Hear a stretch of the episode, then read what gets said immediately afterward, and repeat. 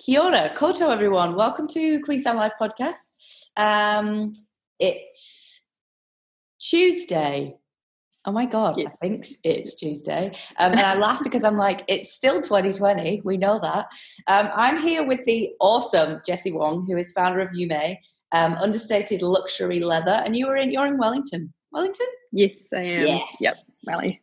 Windy Welly. Um, and I always start these podcasts by asking, "How are you?" and then, "How are you?" Answer that as you wa- wish. Well, kia ora. Thanks for having me on the podcast. Very excited to chat to you. Um, I'm great and I'm a mix of things, um, but I think most of the time also mainly pretty happy. There's a lot going on this year, so I suppose it's a hard one to answer. It depends if you ask me at 3 a.m. or if you ask me just after I've eaten, you know, a halloumi veggie wrap, and I'm pretty happy. Yeah, pretty much, pretty much. Um, and so we we tried to meet up a few weeks ago, and then levels changed, and worldwide pandemic is around. Um, how how is business for you? How how is how is how is everyone feeling? Because I, I assume as as an employer, you're kind of managing staff and anxiety Mhm. as well as your business, right? Yes. Well, I think, I mean, your business is always um, only as good as the people Yeah. in it are feeling. And so that was the number one thing when we were in lockdown, uh, the level four, the first, the first one, the big one, the one that, you know, we all talk about, um, was really keeping connected with the team and trying to build that morale. And I think, you know, by the end of lockdown, we had a few projects um, that we were working away on that um, had a lot of success, and I think that boosted um, everybody's spirit and really brought us together this year. So, um, yeah, really good. Like it's been an interesting year, but it's caused a lot of change within the company, bit of growth, um, doing things slightly differently, and it's all it's all exciting. Yeah, totally. And then you lo- launched Club Yu Mei, which was I sat in for your first drinks. It was awesome. You were Oh, yeah. like, we've got all these people together, but we're all virtual. What what was Yeah. it? Was that an, an an adding to the community that you want to grow for the future? Yeah, well, the community is not new. Yeah, it's always been there Yeah. um, since I started Yu Mei and Dunedin, and everybody kind of knew someone who had a bag named after them or knew me. And the South Island, particularly, is one of those places. Angel Divine in Queenstown, they were our third stockist, and it Yeah. just sort of Woo! grew from Dunedin, Monica, Queenstown, um, up the North Island. Uh, so it was all word of mouth to begin with. So the community itself um, and Club Yu Mei is just a manifestation and a formalization of, you know, those kind of people who do champion the brand and beyond. And um, yes, the digital drinks was um, us kind of realizing after lockdown in our archive sale that people were still there. We just couldn't physically see them. So um, how could we bring everyone together? And the digital drinks was just a bit of fun. It's just a bit silly, really. but there was 700 people there, you know, so Yeah, I I think everybody took something away from it. I was laughing because my husband was going, "What the hell are you watching?" And I'm like, "I'm just having a giggle with all these people I don't know." And he's like, "Okay, carry on." Yeah. and I was really nervous before. So I, you know, we'd all had a few wines, um, a little pre pre game to the to the show. So yeah, love it was it. I fun. love it. So, in terms of your, so I watched your beautiful video a couple of months ago um, about the kind of China aspect of your business, which we'll talk about. Mhm. Um, and it's really interesting to me because my my husband's Chinese, so my child is half Chinese, Mhm. um, and we were chatting this morning about one the f- the future of the um, kind of where our stuff comes from and is made and how that's changing and Mhm. shifting in terms of movement of product now um, Mhm. But also that beautiful way that you talk about being connected to that part of the world and how it's really important to you and how you um, you want to change the perception of what people think about made in China as and is. Yeah. Has that shifted again since this this 2020? Has has that changed again for you?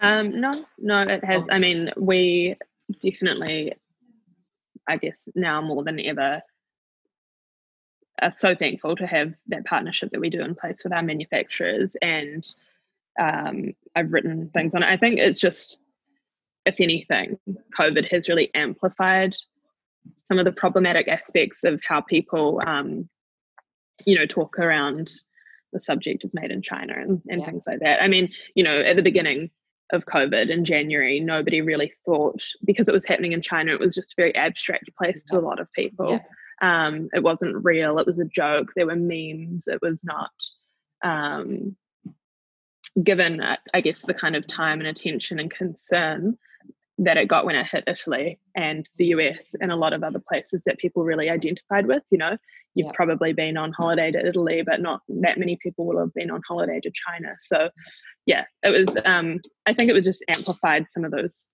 you know, concerns and topics that I've been talking about before.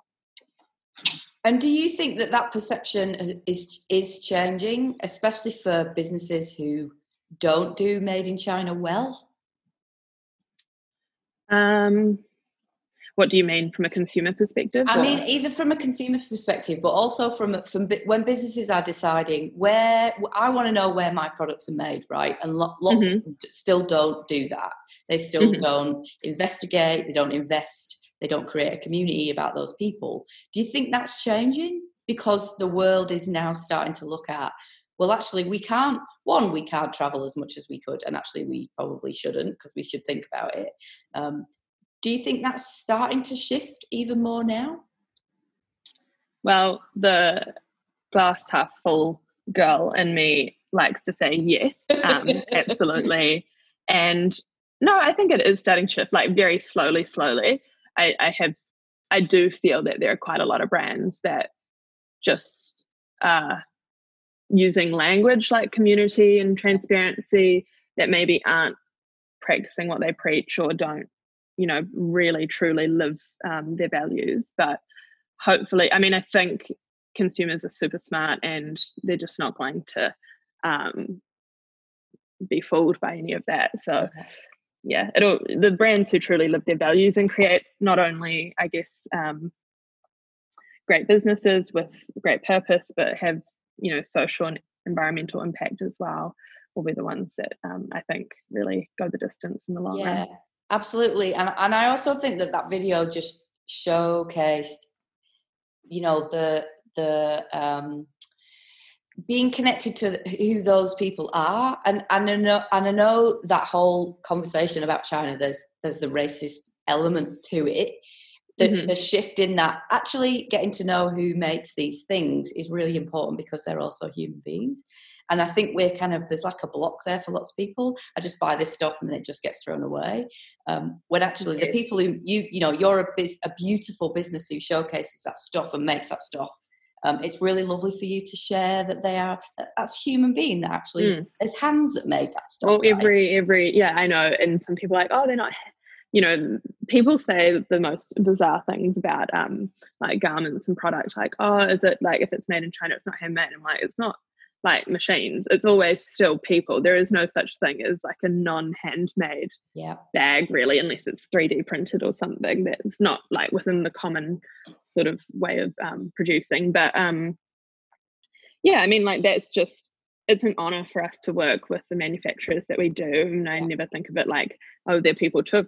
Of course, they're people. Yeah, you know, yeah, yeah, from they're all from villages that are quite close to my family, and um, they're respected globally for the work that they do. I mean, you can go to Linea Pelle in Milan, which is the big leather fair, and if you say um, the name of the guys that we work with, then yep, we know such and such, and yeah, yeah, there's a lot of mana around that. So, yeah. um, yeah, I think like it's just common sense, really, and I think that the education around supply chain is particularly important, not just from a transparency point of view, but just so that people understand when they buy a Yu Mei bag, you know, it's that that product stewardship is really important to care for it properly, maintain its um, kind of life cycle. You know, if you end up being done with it or your needs change, then it can come back to us. And I think what gives that weight and importance is having the backstory of how long it took to become a product. You know,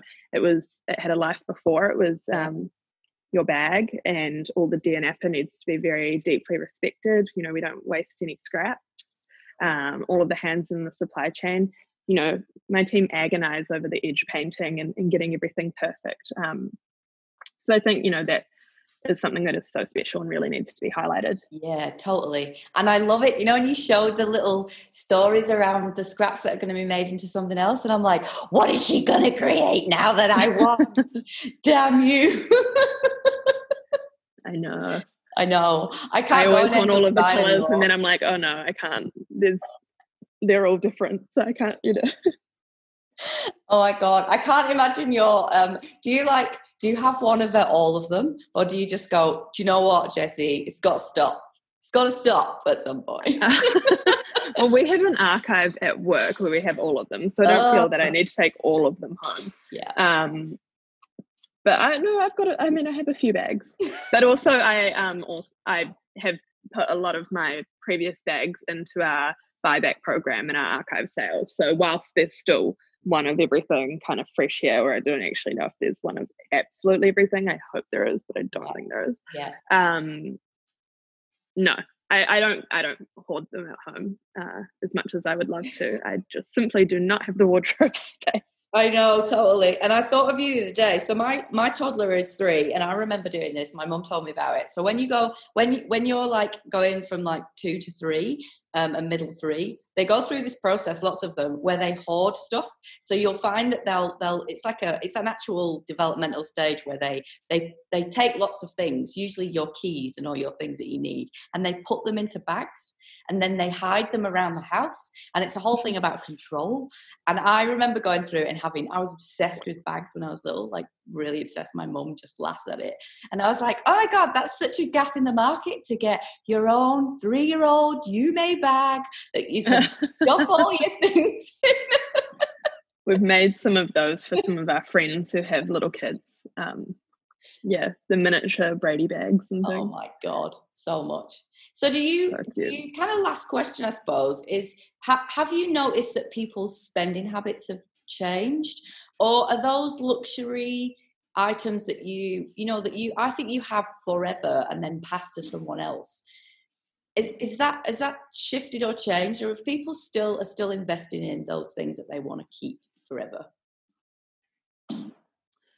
Well, I think the sample amount of time is maybe a little bit too short still yeah. to have a really solid answer. But um, I think our particular kind of customer is mostly New Zealand, largely New Zealand based, um, does still see the value in, you know, purchasing something like a leather leather goods. Yeah. You know, bag is something you need every day. It kind of becomes a part of your story and um, you know a picture of who you are and you know what you represent and what you you know you show that your values align with i guess Yu Mei if you wear a Yu Mei bag but um i think people are definitely still seeing the importance of buying um, you know products from brand new zealand brands um so haven't seen any drop off but i mean except for when our stores are closed which is an obvious kind of you know can't do much about that You've you've not come to the, to work and found women crying outside your locked stores yet. Open up at any level. I need my bag.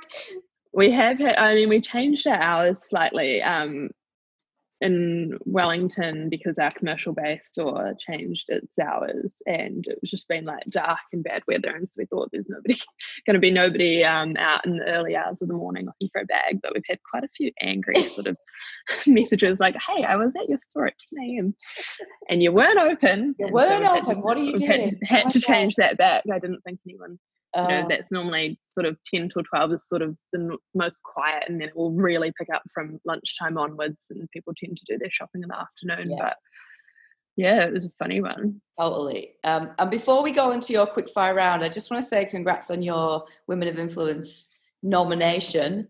Um, oh, thank you. that's very exciting. Um, i've been i was like waiting when they came out um, and there's some really awesome people in there, which is really cool for you. Yeah, such really an excellent awesome. group, especially in the business enterprise, which is the one. Yeah, yeah a couple of my friends um, are in there as well. So it's really exciting. It'll be a fun night. And Did you nominate some people for it? Um, I did, and also I was just saying, I hope that um, it, it's actually a night where you can all be together. Like it'll be awesome to just be able to go be in a room with people and you know Yeah, touch Yeah. people and, and we've all we've all requested the same table. yeah, exactly. you can put on your ticket who do you want to sit with. So all it's um Brooke at Brooke and Sonya from Sharesies, and we've all requested to sit on the same table, and we've all booked the same hotel, and it's all yeah, it should be fun. Oh, cool. Very cool.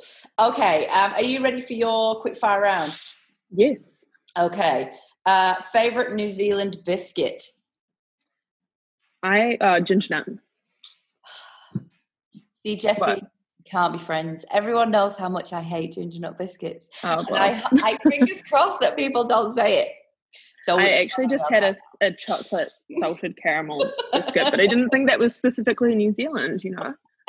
There's always Tim. Tams at my parents' house, but I don't think they're New Zealand biscuits either. I will let you off. Uh, something you want to learn. Mandarin. Uh, what do you do well? Um, what do I do well? um, Make good Ella, what do I do well? She's like, I don't know.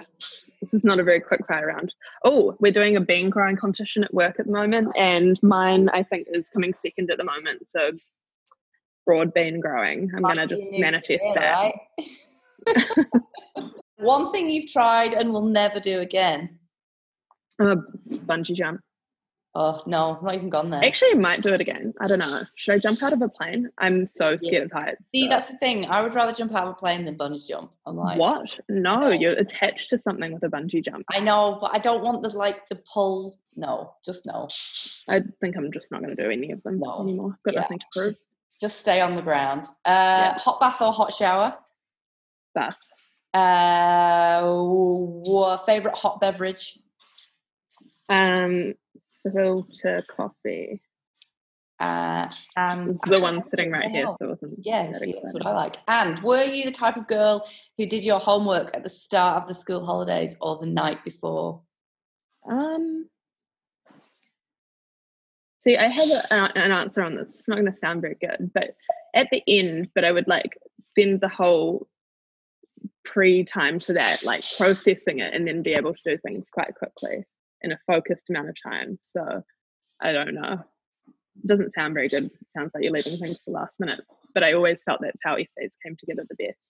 Well, you see, I always think this, and there's also that thing about um, the amount of tabs you've got open on your computer.